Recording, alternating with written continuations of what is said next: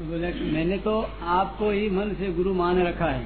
तो कौन सा मंत्र जपना चाहिए? मैं कहता हूँ, गुरु मेरे को मानो तो मेरी बात मान लो। कृष्ण मंदिर जगत गुरु और मंत्र गीता जी। तो मेरा कहना है, कृष्ण मंदिर जगत गुरु, मंत्र गीता जी। राम नाम जपो, आपको जो अच्छा लगे नाम, जो आपको प्यारा लगे, वो नाम जपो।